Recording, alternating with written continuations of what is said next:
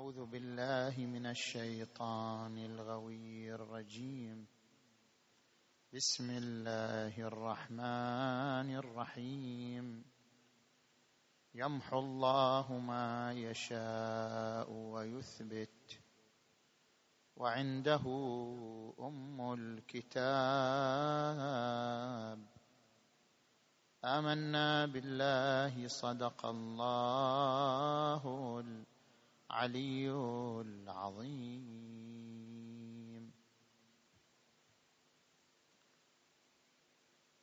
انطلاقا من الآية المباركة نتحدث في ثلاثة محاور. المحور الأول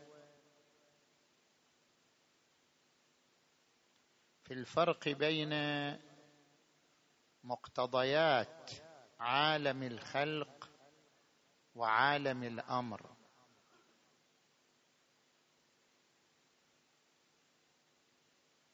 القرآن الكريم يقسم الوجود إلى قسمين عالم أمر وعالم خلق. كما في قوله عز وجل ألا له الخلق والأمر. عالم الخلق هو العالم أو الوجود الذي يحتاج إلى مدة ومادة. وعالم الأمر هو الوجود الذي لا يحتاج إلى مدة أو مادة.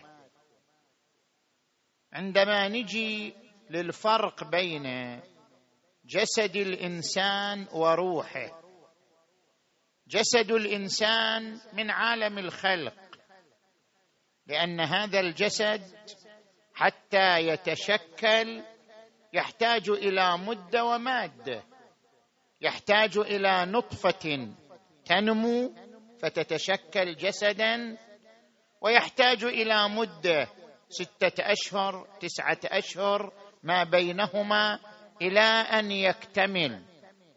لقد خلقنا الإنسان من سلالة من طين ثم جعلناه نطفة في قرار مكين ثم جعلنا النطفة علقة فخلقنا العلقة مضغة فخلقنا المضغة عظاما فكسونا العظام لحما ثم أنشأناه خلقا آخر فتبارك الله أحسن الخالقين الجسد اعتمد على مادة ومدة فهو من عالم الخلق بينما الروح البشرية.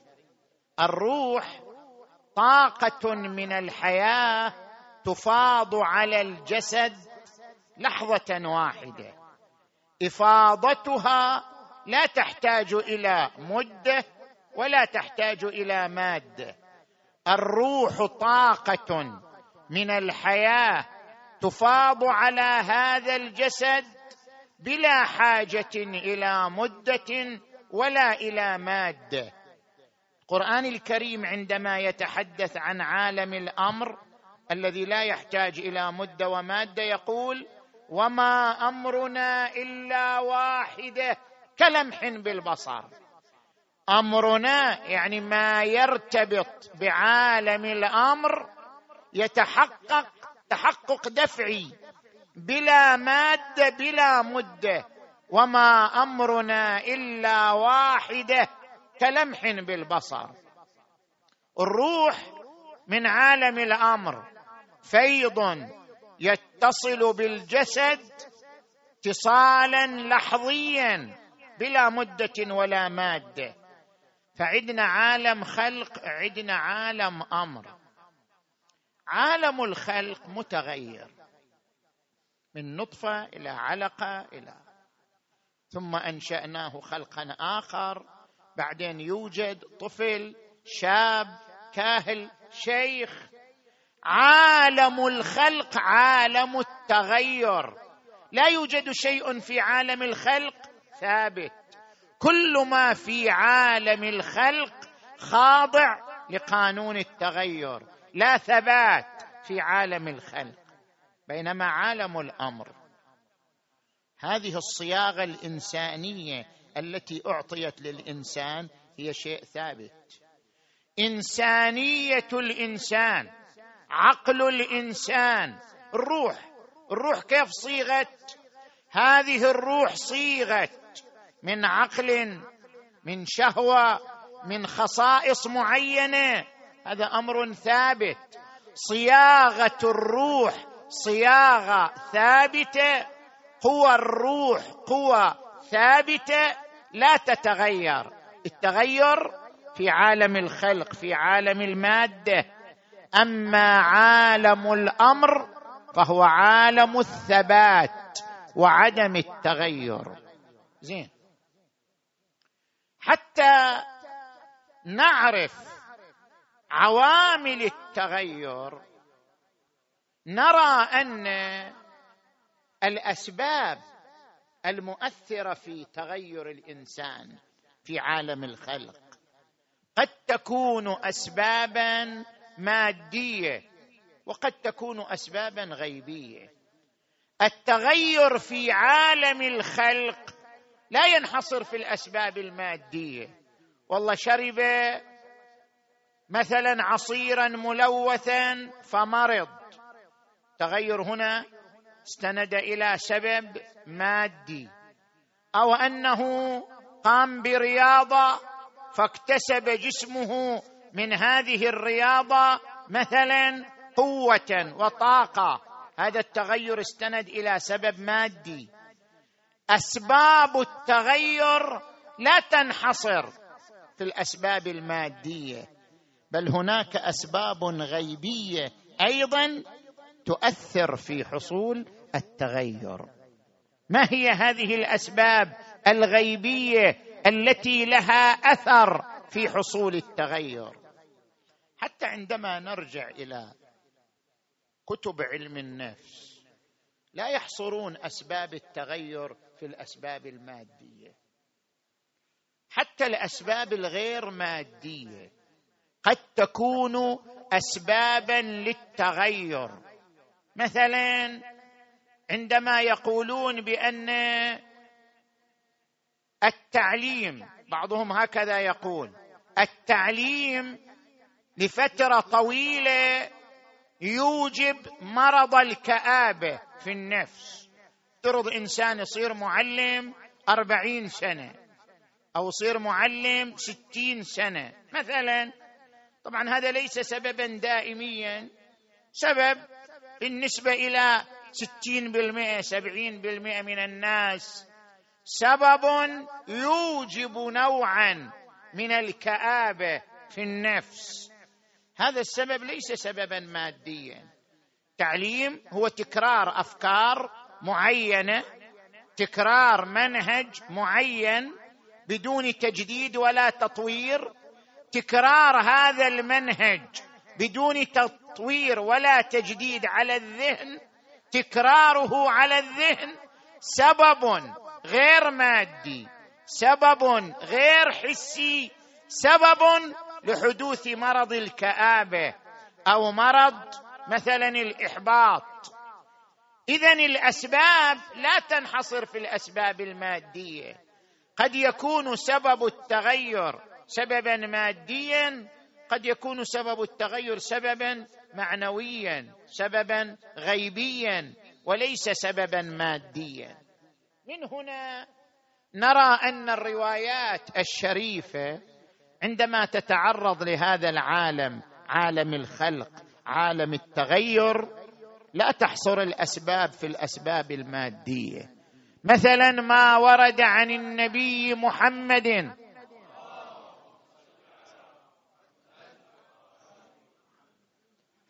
لا يرد القضاء إلا الدعاء. الدعاء ليس سببا ماديا لكنه يؤثر في تغير مصير الإنسان وحياة الإنسان. عندما يرد عن النبي صلى الله عليه وآله الصدقة تدفع البلاء وقد أبرم إبراما. عندما يرد عنه صلى الله عليه وآله صلة الرحم تزكي الأعمال وتنمي الأموال وتعمر الديار وتكثر البركة. صلة الرحم ليست سببا ماديا لنمو الأموال وزكاة الأعمال ونسء الآجال. هي سبب لكنها ليست سببا ماديا. فاذا حياتك تغير حياتك تغير مصيرك قد يرتبط بسبب مادي قد يرتبط بسبب غير مادي بصدقة بصلة رحم بدعاء بأي شيء آخر. فأسباب التغير لا تنحصر في الأسباب المادية. هذا هو كلامنا في المحور الأول. نجي إلى المحور الثاني. الآية المباركة عندما قالت يمحو الله ما يشاء ويثبت وعنده أم الكتاب. ما هو المقصود في الآية المباركة؟ هناك لوحان لوح المحو والإثبات وهناك لوح أم الكتاب. أم الكتاب في القرآن يطلق على معنيين. أم الكتاب التدويني وأم الكتاب التكويني. أم الكتاب التدويني يعني أم القرآن. لاحظوا القرآن الكريم عندما يقول منه آيات محكمات. هن أم الكتاب وأخر متشابهات. يعني هذا القرآن الكريم تنقسم آياته إلى قسمين. آيات محكمة آيات متشابهة آيات واضحة في معناها تسمى آيات محكمة. إذا جاء نصر الله والفتح. آية واضحة المعنى آية محكمة. آيات متشابهة مجملة في معناها تسمى متشابهة. مثلا والسارق والسارقة. فاقطعوا أيديهما. يعني شلون قطع أيدي؟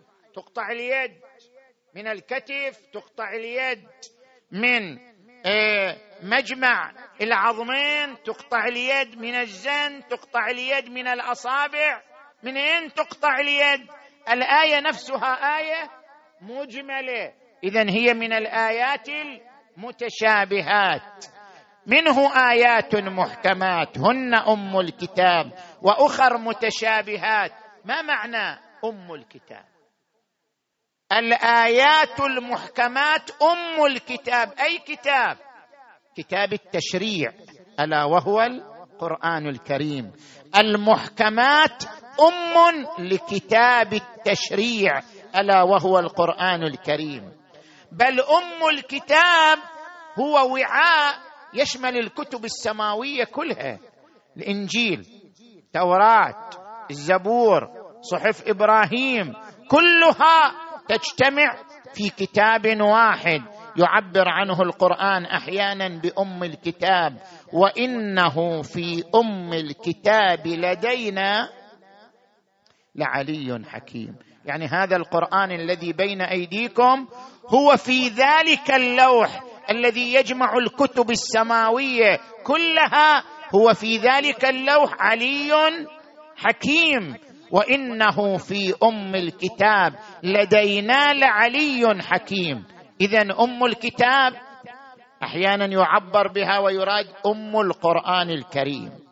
يراد بها اللوح الذي يجمع الكتب السماوية كلها. وتارة يعبر القرآن بأم الكتاب ويريد مصدر التقدير مصدر القضاء والقدر كما في الآية التي قرأناها. يمحو الله ما يشاء ويثبت لكن هذا المحو والإثبات ما يعني أن الله ما عنده خارطة قبل المحو والإثبات لا عنده خارطة مسبقة. واحد يقرأ الآية بدون كلمة أم الكتاب. يمحو الله ما يشاء ويثبت فقط. يقول اذا معناه أن الله مو ثابت في شيء. ساعه يمحو ساعه يثبت ساعه يغير ساعه يبدل.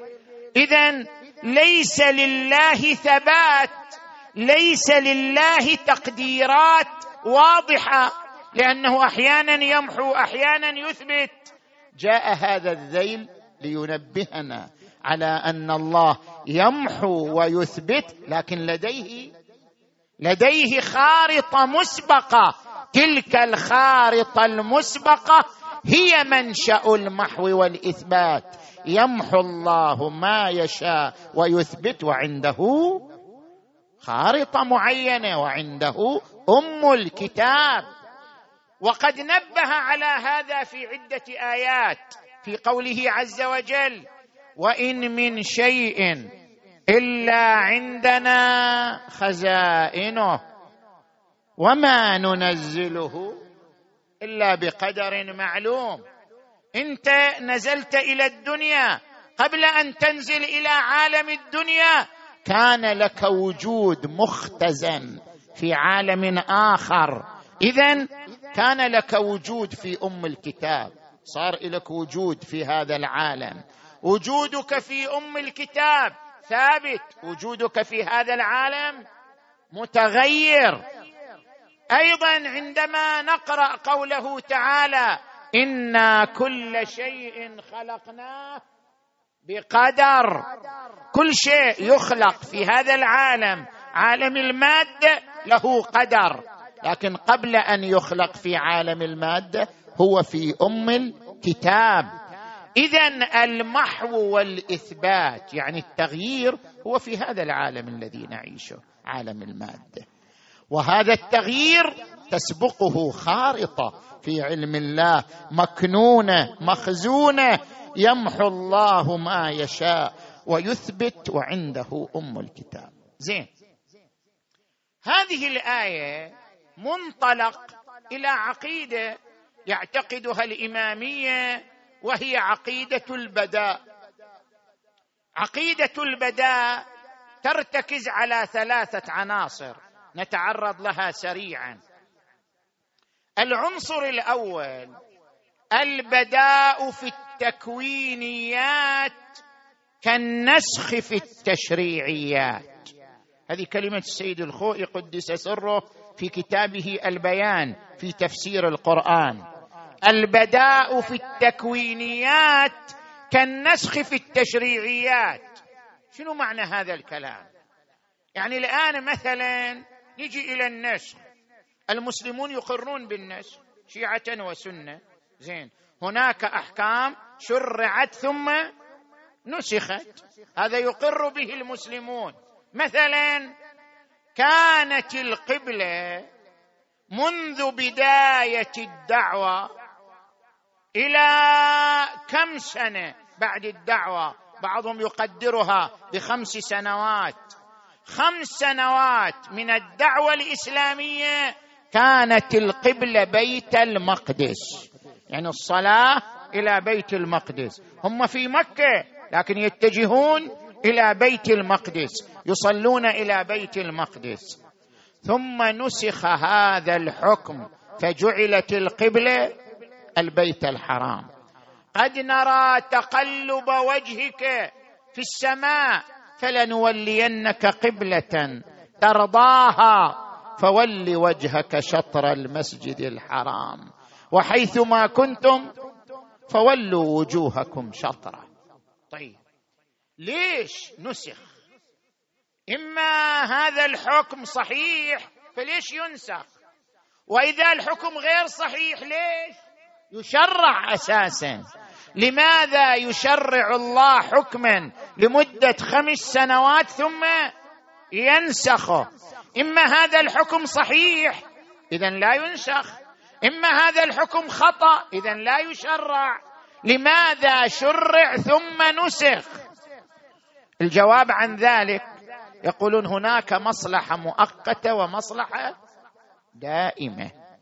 يشرع الحكم ليغطي مصلحة مؤقتة. هناك مصلحة إلهية في اتجاه المسلمين لبيت المقدس. مقدار هذه المصلحة خمس سنوات. لتغطية هذه المصلحة المؤقتة يشرع الحكم المؤقت. من أجل أن يغطي مصلحة مؤقتة. انتهى زمان المصلحة المؤقتة. جاء زمان المصلحة الدائمة. نسخ الحكم الأول الذي يغطي مصلحة مؤقتة للحكم الثاني الذي يغطي مصلحة دائمة. وكلا الحكمين يعلم به الله من الأول. هو من الأول عند الخارطة. من الأول عند خارطة معلومة أن هناك مصلحة مؤقتة تحتاج إلى حكم مؤقت. هناك مصلحة دائمة تحتاج إلى حكم دائم. بعد وجود هذه الخارطة عنده شرع حكما ثم نسخه. طيب الإنسان من يشوف الحكم الأول قبل ما ينسخ. يقال له إذا أردت أن تصلي فاتجه إلى بيت المقدس. يحسب أن هذا الحكم شنو؟ دائم. ثم بعد خمس سنوات يفاجأ أن الحكم نسخ وأن الحكم الدائم هو الاتجاه إلى بيت الله الحرام. وين البدء بالنسبة لله لم يبدو له وإنما بدأ منه. يبدو منه للعبد. العبد يبدو له لكن الله لا يبدو له وإنما يبدو منه. العبد كان يبدو له أن الحكم الدائم هو كون القبلة بيت المقدس. صار الآن يبدو له أن الحكم الدائم هو أن القبلة البيت الحرام. البداء منه للعبد من حكم مؤقت إلى حكم دائم. البداء في التكوينيات كالنسخ في التشريعيات. عرفنا النسخ في التشريعيات شلون يصير؟ البداء في التكوينيات نفس الشيء. كيف؟ نجي مثلا إلى الأسباب المادية والأسباب غير المادية. شوف يولد الطفل بعض الأطفال يولد نحيف يولد ضعيف يولد مريض يولد عليل بعض الأطفال لا يولد صلب الجسم ويكبر كل عوامل الصحة تتوفر له. يعيش في بيئة نقية يأكل اكلا ويشرب شرابا نقيا يمارس رياضة يمارس اعتدال في منهج أكله وسلوكه. إذا رأى الإنسان رأى الإنسان هذا الشخص قوي الجسم صحته مئة بالمئة عمره مثلا خمسين سنة ماذا يقول الإنسان إذا شافه يقول هذا سيعيش بعد.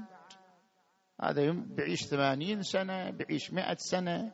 يعني العوامل المادية التي تحيط بهذا الإنسان. ماذا تقرر هذه العوامل المادية؟ أن هذا الإنسان سيعيش مئة سنة. بيئة نقية أكل نقي. كل خلايا جسمه خلايا متجددة نشطة قوية. عندما يستقرئ الإنسان حالة هذا الشخص يقول هذا الشخص سوف يعيش مئة سنة. لما يملك من عوامل الصحة والعافية. فجأة أصيب بجلطة مع السلامة. شلون صار؟ بالنسبة لله ما حصل بداء. بداء له. بداء منه ابدى لك الله ابدى لك يعني أظهر لنا. الله ابدى لنا أظهر لنا أن هذا الإنسان يعيش مئة سنة. أظهر لنا ذلك. كما أظهر لنا أن القبلة هي بيت المقدس. ثم جاء عامل خفي. نحن لا ندركه. اقتضى ان ينتهي عمر هذا الشخص في خمسين سنة. وكنا نتصور أنه يعيش مئة سنة. اذا ما أبدي لنا ظهر خلافه. أبدى لنا شيئا ثم أبدى لنا خلافه. فصار عملية نسخ. كما أن الحكم الأول وهو كون القبلة بيت المقدس نسخ إلى حكم ثاني. أيضا الرؤية الأولى وهي أن هذا الإنسان يعيش مئة سنة نسخت إلى رؤية الثانية أن هذا الإنسان من زمان خدا رحمة شكنت انتقل إلى ربه بمقتضى عامل خفي ذلك العامل نحن لا ندركه ولا نصل إليه. اذا البداء في التكوينيات كالنسخ في التشريعيات تماما. هذا العنصر الأول للبداء. العنصر الثاني البداء يعتمد على سيطرة السبب الغيبي على السبب الحسي. قلنا الأسباب على قسمين أسباب حسية وأسباب غيبية. سيطرة السبب الغيبي على السبب الحسي هو الذي يحدث البداء. هذا الشخص الصلب. إذا بنجي للأسباب الحسية هو يعيش مئة سنة بس إذا نجي للأسباب الغيبية قاطع الرحم عاق الوالدين. مثلا يشح بماله على المحروم والمحتاج. هذه الأسباب الغيبية واستوجبت قصر عمره. فإذا نظرنا للأسباب المادية فهو باقي. وإذا نظرنا للأسباب الغيبية فهو منخرم سينتهي. أنت ما تقرأ في مستحبات تشييع الجنازة. ده الإنسان شيع جنازة. يستحب أن يقول خلف الجنازة اللهم لا تجعلنا من السواد المخترم. شنو معنى ولا تجعلنا من السواد المخترم؟ السواد المخترم هو الموت فجأة. يعني إذا بتاخذ روحنا لا أقل أعطينا مهلة نتوب نعود إليك نستغفر من ذنوبنا. لا تفاجئنا بالموت. السواد المخترم هو موت فجأة قبل أن يتوب الإنسان قبل أن يستغفر قبل أن يرجع إلى ربه وينيب إلى ربه اللهم لا تجعلنا من السواد المخترم. يعني أعطنا فرصة للتوبة أعطنا فرصة للإنابة أعطنا فرصة للمغفرة. اذا هناك عوامل غيبية غير حسية تقتضي انخرام العمر. فإذا نظرنا إلى هذا الجسم الصلب قلنا يعيش مئة سنة لكن نحن نظرنا للأسباب المادية. لكن هناك سبب غيبي قضى على عمره. خرمه فجأة دون أن نشعر لذلك.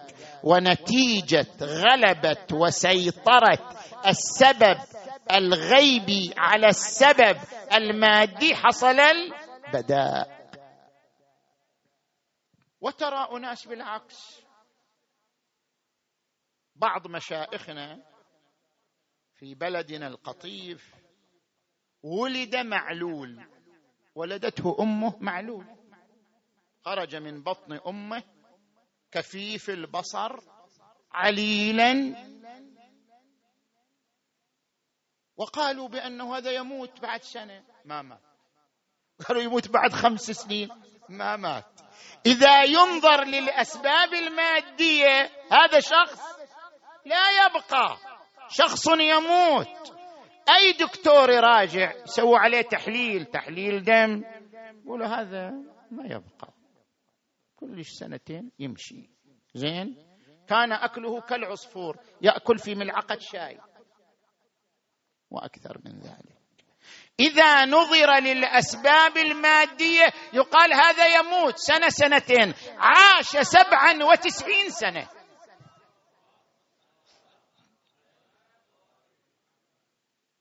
كيف عاش سبعة وتسعين سنة؟ عاش. مع أنه كفيف عليل مريض عاش سبعا وتسعين سنة. عندما يسأل من قبل الناس شيخنا أنت شلون عايش؟ أنت حياتك شلون عايش؟ قال أنا على الدعاء والصدقة صلة الرحم. كما أن الأسباب المادية تقتضي طول العمر فتأتي الأسباب الغيبية تخرم العمر. كذلك قد تقتضي الأسباب المادية قصر العمر لكن الأسباب الغيبيه تقتضي شنو؟ مد العمر. صلة الرحم تزكي الأعمال تنمي الأموال تنسئ الآجال. يعني تطيل الأعمار. يمحو الله ما يشاء ويثبت وعنده أم الكتاب. العنصر الثالث الذي يعتمد عليه البداء قلنا البداء لنا لأننا نجهل الأسباب. ولا نعرف السبب الأقوى من السبب الأضعف. أما بالنسبة إليه تبارك وتعالى فالخارطه عنده من الأول هو مطلع على أن ذاك السبب الأقوى هو الذي سيتحكم في مصير هذا الإنسان وأجله إما امتدادا أو انخراما. ولذلك ورد في الرواية عن ابن سنان عن الإمام الصادق عليه السلام ما من شيء يبدو منه تعالى إلا وقد علم به قبل أن يبدو. إن الله لا يبدو له شيء عن جهل. ما كان يجهل بعدين علم خارطة عنده من الأول. الجهل عندنا نحن الذين نستقبل الحدث وليس الجهل عنده الذي هو مفيض الحدث. وورد عن الإمام زين العابدين عليه السلام لولا آية في كتاب الله لأخبرتكم بما كان وما يكون وما هو كائن إلى يوم القيامة. قيل وما الآية؟ قال قوله تعالى يمحو الله ما يشاء ويثبت وعنده أم الكتاب. وورد أيضا في رواية الفضيل بن يسار عن الإمام أبي جعفر الباقر عليه السلام من الأمور أمور محتومة كائنة لا محالة ومنها أمور موقوفة يمحو الله منها ما يشاء ويثبت منها ما يشاء وما أخبر به نبيه فإن الله لا يكذب نفسه ولا نبيه ولا ملائكته. نجي الآن إلى المحور الثالث والأخير من حديثنا. من الأسباب الغيبية المؤثرة في أجل الإنسان رزق الإنسان صحة الإنسان توفيق الإنسان الدعاء. لا يرد القضاء إلا الدعاء. من الأسباب الدعاء. هنا نطرح شبهة حول الدعاء ثم نجيب عنها. شبهة ماذا تقول؟ هناك كثير من الأقلام كتبت حول هذه الشبهة.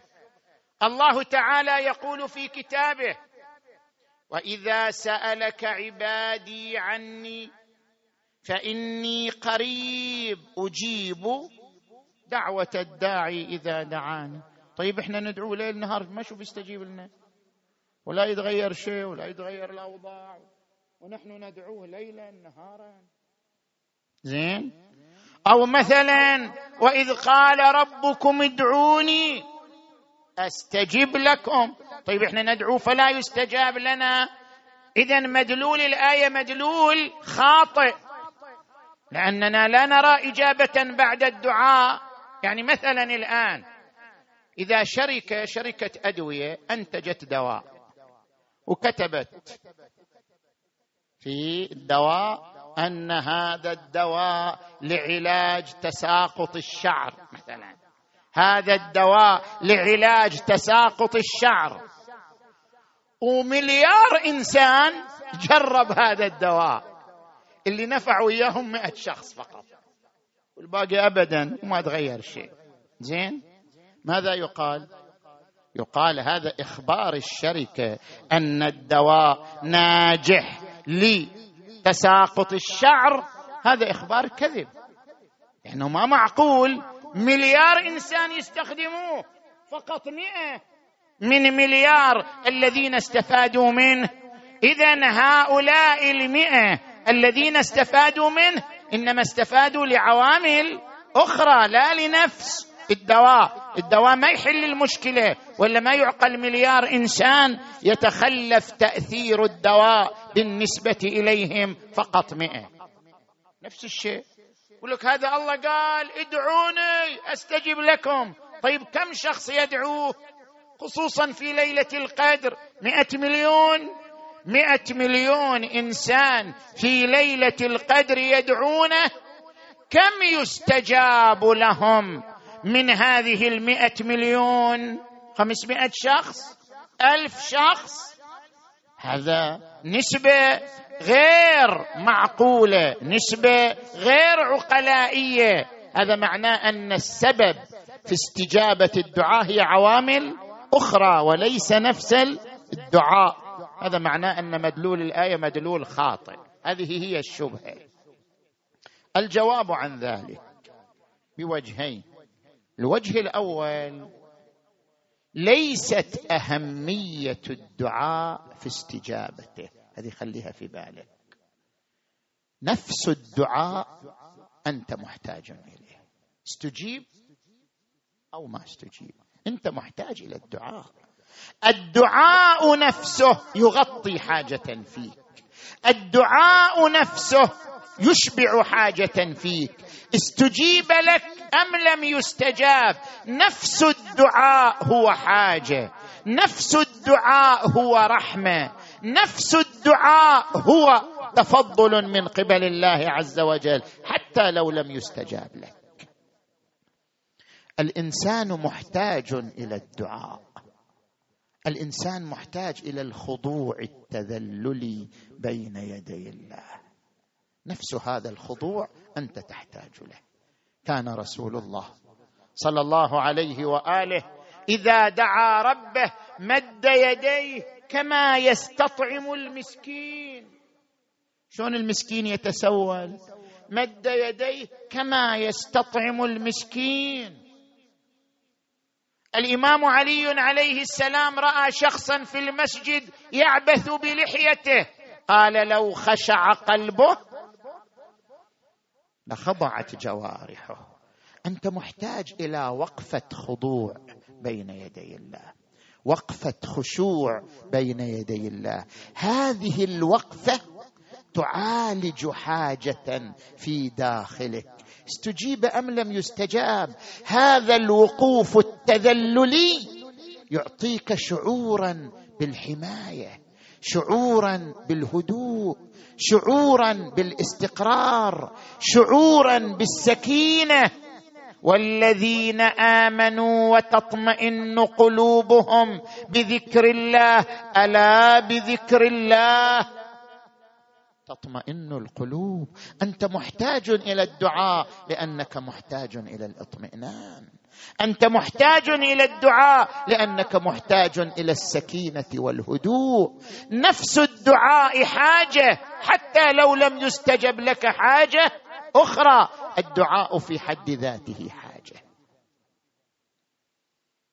وورد في الرواية عن الإمام الصادق عليه السلام ما مد العبد يديه إلى ربه إلا استحيا الله أن يردهما صفرا حتى يضع فيهما نصيبا من رحمته. انت تركز دائما على الحاجة التي أنت تريدها. أنا أدعوه لكي مثلا أحصل على معدل دراسي معين. ما صار. أنا أدعو لكي أحصل على الوظيفة الفلانية. ما صار. ما صار ما تدعوه. لكن حصلت على نصيب من الرحمة منه تبارك وتعالى بمجرد أن وقفت بين يديه خاضعا متذللا. إذا لم تحصل الحاجة التي أنت أردتها فقد حصلت. رحمة بك وقد حصلت نعمة منه إليك تبارك وتعالى. اذا أنت محتاج إلى الدعاء في حد ذاته لأنك محتاج إلى الرحمة محتاج إلى النظر منه تبارك وتعالى. وإن لم يستجب لك في الحاجة التي أنت تريدها. نجي إلى الوجه الثاني من الجواب. طبعا كلنا ندعو ونقول الله ما يستجيب لنا. ليش؟ لأن الاستجابة لها شروط. ونحن مهملون لهذه الشروط ومغفلون لها تماما. ما هي شروط استجابة الدعاء حتى إذا حققنا هذه الشروط؟ بعد ذلك نتساءل هل استجيب دعاؤنا؟ أم لم يستجب دعاؤنا؟ نذكر الشروط كما ذكرها العلماء استنباطا من الأحاديث الشريفة. الشرط الأول أن تدعو بالخير. أحيانا الإنسان يدعو بما يراه خير وهو شر ويدعو الإنسان دعاءه شنو؟ ويدعو الإنسان بالشر دعاءه بالخير. ويفكر انه يدعو بالخير وهو في الواقع يدعو بالشر. يا رب اعطني الوظيفة الفلانية. طيب الوظيفة الفلانية شر لك. بس انت معتقد انها خير لك ومصر عليها. ويدعو الانسان بالشر دعاءه بالخير. أو مثلا جي انسان كثير منا هكذا. اللهم اهلك الظالمين. طيب انت ظالم. شده. اللهم اهلك الظالمين يا عز. هو يظن أن الظالمين فقط حكام الجور سلاطين الجور. من يظلم زوجته ظالم. من يظلم جاره ظالم. من يظلم أهله ظالم. اللهم أهلك الظالمين وهو يعود عليك. هذا الدعاء. من حيث لا تشعر. اذا بالنتيجة أن الإنسان الشرط الأول من شروط استجابة الدعاء. الدعاء بما هو خير لك. لا بما هو شر لك. الشرط الثاني. الدعاء للمؤمنين. ترى إحنا أنانيين. جدا أنانيين. ما ندعو إلا أنفسنا. تستغرب أنت أحيانا تروح عند مثلا ضريح الحسين عليه السلام. أو ضريح أبي الفضل. تمسك تسمع الدعوات اللي حولك. يا ربي تعطيني زوجة. ذاك يقول يا ربي تشافيني. يا أبو الفاضل تشافيني. يا أبو الفاضل فقط عندما تدخل على ضريح الحسين بعد ما عندك إلا ها ورقة كاملة بحاجاتك الشخصية.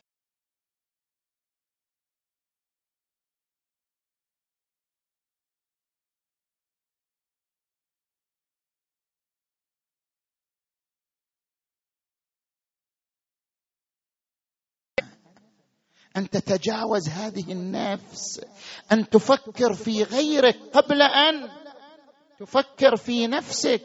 ادعو لغيرك. ولذلك ورد في الحديث الشريف عن الصادق عليه السلام من قدم في دعائه أربعين مؤمنا ثم دعا استجيب له. قدم أربعين مؤمن ادعو لهم. اتجاوز الأنانية والنفسية ثم ادعو لنفسك وكان الإمام الحسن الزكي عليه السلام يقول ما رأيت أعبد من أم فاطمة. وكانت إذا قامت في صلاتها لا تنفتل حتى تتورم قدماها من طول الوقوف بين يدي ربها وما رأيتها دعت لنفسها قط. وإنما تدعو للمؤمنين والمؤمنات. فأقول لها أماه فاطمة لم لا تدعين لنفسك؟ فتقول بني حسن الجار ثم الدار. والشرط الثالث من شروط استجابة الدعاء. لاحظ هذه الرواية أقرأها وأختم بها. أحد أصحاب الإمام الصادق عليه السلام قال له إنا لنجد آيتين في القرآن نطلبهما فلا نجدهما. نطلبهما يعني نطلب معناهم ما يتحقق. الآية الأولى نذكرها. قال ما هما؟ قال الآية الأولى قوله تعالى ادعوني أستجب لك. ونحن ندعوه ولا يستجاب لنا. فقال له الصادق أفترى أن الله أخلف وعده؟ قال لا. قال اذا قال لا أدري أنا أدعو ما يستجاب لي. قال اعلم. من أطاع ربه ثم دعاه من جهة الدعاء استجيب له. أطاع ربه. كن إنسان مطيع. ثم دعاه من جهة الدعاء استجيب له. قلت سيدي وما جهة الدعاء؟ شنو جهة الدعاء؟ قال اولا تذكر الله فتحمده. الحمد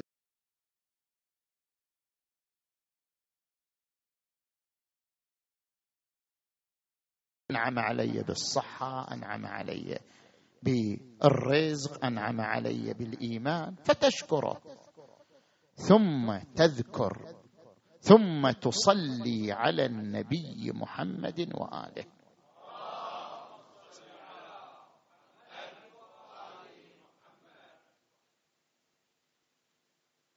ثم تذكر ذنوبك فتقر بها. يعني تستعرض ذنوبك. الذنب الفلاني الذنب الفلاني الذنب الفلاني. أنا أقر بها يا رب بهذه الذنوب والرذائل. ثم تستغفر منها. فإذا فعلت ذلك ثم دعوت فقد دعوته من جهة الدعاء. اذا الدعاء له شروط له آداب. ومن شروطه التوسل بأهل الوسيلة. يا أيها الذين آمنوا اتقوا الله وابتغوا إليه الوسيلة.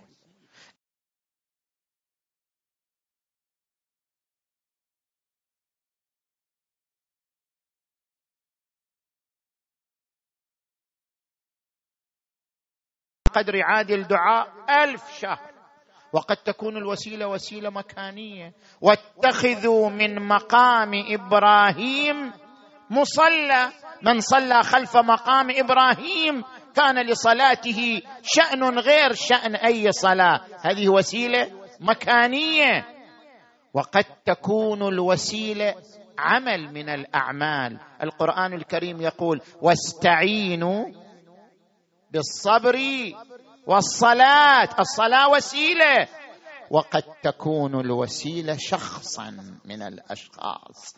القرآن الكريم يقول ولو أنهم إذ ظلموا أنفسهم جاءوك فاستغفروا الله واستغفر لهم الرسول لوجدوا الله توابا رحيما. الرسول وسيلة لنا إلى الله محمد وآل محمد.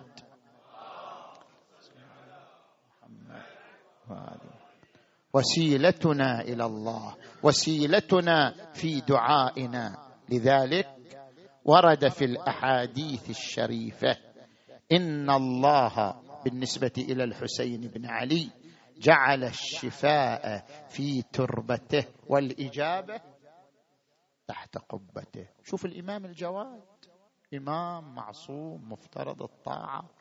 عندما مرض قال لمن عاذه. كانوا رايحين يزوروا الحسين. قال ادعوا لي عند قبر جدي الحسين. الإمام الجواد إمام معصوم يطلب أن يدعى له عند قبر جده الحسين بن علي. صلوات الله وسلامه عليه. وجعل الإجابة تحت قبته. لذلك ابن العرندس الحلي ينظم هذه المعاني في قصيدته العظيمة. إمام الهدى سبط النبوة والد الأئمة رب النهي مولى له الأمر. وفيه رسول الله قال وقوله صحيح صريح ليس في ذلكم نكر حبي بثلاث. ما أحاط بمثلها نبي فمن زيد هناك ومن عمرو. له تربة فيها الشفاء وقبة يجاب بها الداعي إذا مسه الضر وذرية ذرية منه تسعة أئمة حق لا ثمان ولا عشر ثم يقول أيقتل عطشانا حسين بكربلاء هذا اللي إلى الفضائل كلها. أيقتل عطشانا حسين بكربلاء وفي كل عضو من أنامله. بحر ووالده الساقي على الحوض في غد. وفاطمة ماء الفرات. لها مهر بقي ثلاثا على الثرى. بأبي وأمي بأبي العطشان حتى مضى. بأبي الظمآن حتى قضى. يا ابن سعد أما فيكم مسلم يجهز هذا الجسد العريان؟ قال يا ابنة علي أبعد الأطفال عن جسده. صارت كلما رفعت يتيمه سقطت يتيمة أخرى. فواحدة تحنو عليه تضمه. وأخرى تفاديه وأخرى تقبله وأخرى بفيض النحر اصبغ شعرها وأخرى عليه بالرداء تظلل وأخرى على خوف تلوذ بجنبه. وأخرى لما يا يا قد نالها يا يا ليس تعقل. أبعدت اليتامى عن جسده وإذا بعشر من خيول الاعوجيه تنعلت بالحديد وداست على صدر الحسين. لما رأت ذلك العقيل زينب صرخت وأخاه جد يا رسول الله هذا حسينك بالعراء محزوز الراس من القفايا مسلوب العمامة والردايا. ويلي شفنا ليموت جيه دفان. دفان يحفر قبر وفايا يا يا وفايا يا الصلة كفايا يا يا ما شفنا اليموت ظل عريان. عريان وتلعب عليه الخيل ميدان. إيه والله وتلعب عليه الخيل الخيل مدايوان عار اللباس قطيع الرأس. يا الله. اللهم بالحسين الوجيه وجده وأبيه وأمه وأخيه والتسعة من بنيه اللهم اغفر ذنوبنا واستر عيوبنا وكفر عنا سيئاتنا وتوفنا مع الأبرار. اللهم اشف مرضانا ومرضى المؤمنين والمؤمنات واقض حوائجنا وحوائج المؤمنين والمؤمنات وفرج عنا وعنهم يا أرحم الراحمين. اللهم انصر إخواننا المؤمنين وارحم شهدانا الأبرار. اللهم احفظ المؤمنين في كل مكان يا أرحم الراحمين. اللهم صل على محمد وآل محمد. اللهم كن لوليك الحجة بن الحسن. صلواتك عليه وعلى آبائه. في هذه الساعة وفي كل ساعة وليا وحافظا وقائدا وناصرا. ودليلا وعينا حتى تسكنه أرضك طوعا وتمتعه فيها طويلا.